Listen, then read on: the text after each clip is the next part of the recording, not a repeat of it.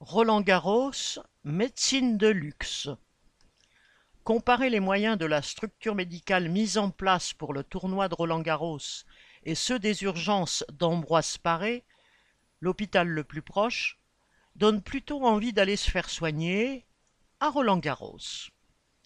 Le système médical privé est bien mieux doté en personnel médical que les urgences d'Ambroise Paré qui voient passer 140 malades par jour.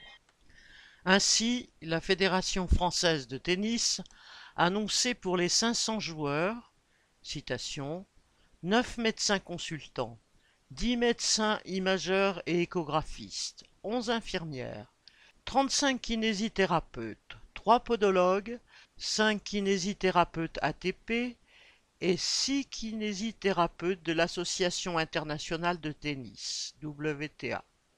Fin de citation. De plus, certains joueurs ont leur propre service médical. L'Assistance publique Hôpitaux de Paris, APHP, refuse de communiquer les effectifs du service d'urgence d'Ambroise Paré, mais une infirmière a informé des journalistes. Pour 115 patients pris en charge, il y a environ 16 soignants aux urgences.